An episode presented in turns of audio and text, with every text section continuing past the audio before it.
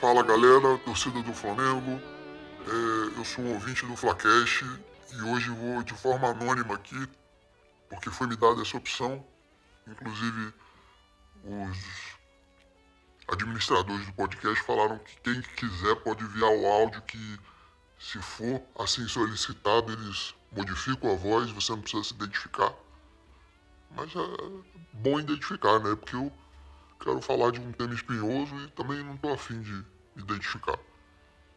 O tema espinhoso que eu quero falar aqui no Flacast é do espião rubro-negro. Existe um espião na Gávea, na verdade não é na Gávea, né? no Ninho do Urubu.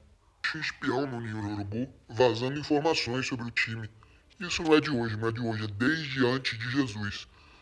É, volta e meia tinha um incidente, acusaram até uma vez que era vender Casa Grande eu tenho minhas dúvidas, mas pode ser, também não sou eu que vou dizer que não é. Mas o fato é que volta e meia vaza como o Flamengo vai jogar, como a estratégia para quem vai ser escalado, quem vai ficar no banco, quem vai entrar no segundo tempo, coisas que em outro time não vazam. Quer dizer, hoje em dia vaza tudo um pouco porque é, com acesso à informação muito fácil, qualquer cliquezinho no celular você manda uma, uma mensagem para alguém, né? Então você pensa que todos os parentes dos jogadores, dos OPs, tudo tem acesso a isso, então um, alguém que de dentro lá que dá uma comentadinha, de repente já vaza. Mas assim, a gente não pode excluir repórter nunca, né? Repórter que é o furo acima de tudo. Tem repórter que se diz que é rubro-negro, só cobre o Flamengo, mas disse, é só setorista, mas ele quer ver o circo pegar fogo. Mas o fato é assim, com Jesus, houve um, um, cerco ali, fechou tudo. Saía muito pouca informação. É, até de desentendimento, assim, você quase não via. E, sinceramente, todo grupo tem.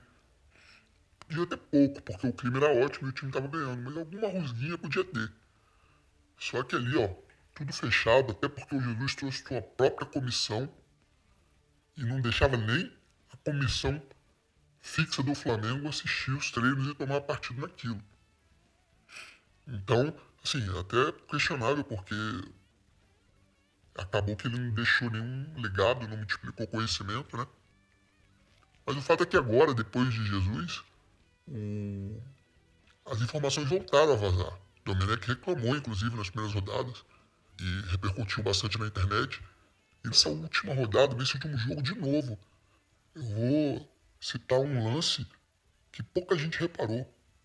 Quem assistiu a transmissão pelo Premier um pouco antes de começar, o comentarista Roger Flores, é, que é notório por torcer contra o Flamengo, falou uma parada assim, mais ou menos assim: Ah, um passarinho me contou que o Flamengo já vai jogar de tal forma.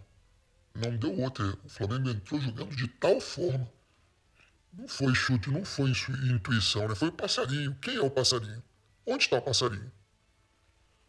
É, esse passarinho espião aí, que não é só pro Roger que ele passa, ele quer passar informação para expor o Flamengo mesmo. Então, assim, hoje em dia a gente tem drone para espionar, tem um monte de coisa, mas é difícil saber quem é. Agora, não é difícil tomar providências quanto a isso, né? Se existia uma política de treinos bem fechados, e os treinos são fechados na maioria do clube, dos clubes hoje em dia, o que a imprensa até reclama, porque, de certa forma, com razão, né? Menos informação para passar para o torcedor, né? Aquele acompanhamento diário e tal. Eu entendo, mas assim, é, um futebol tão competitivo que se vence nos detalhes, um esquema tático vazado para um cara estrategista, tipo Sampaoli, é um detalhe de um gol, sabe? Uma jogada ensaiada, alguma coisa. Então eu quero saber, tá aqui colocado a caça ao passarinho, a caça ao espião rubro-negro. Quero saber quem vocês acham que é.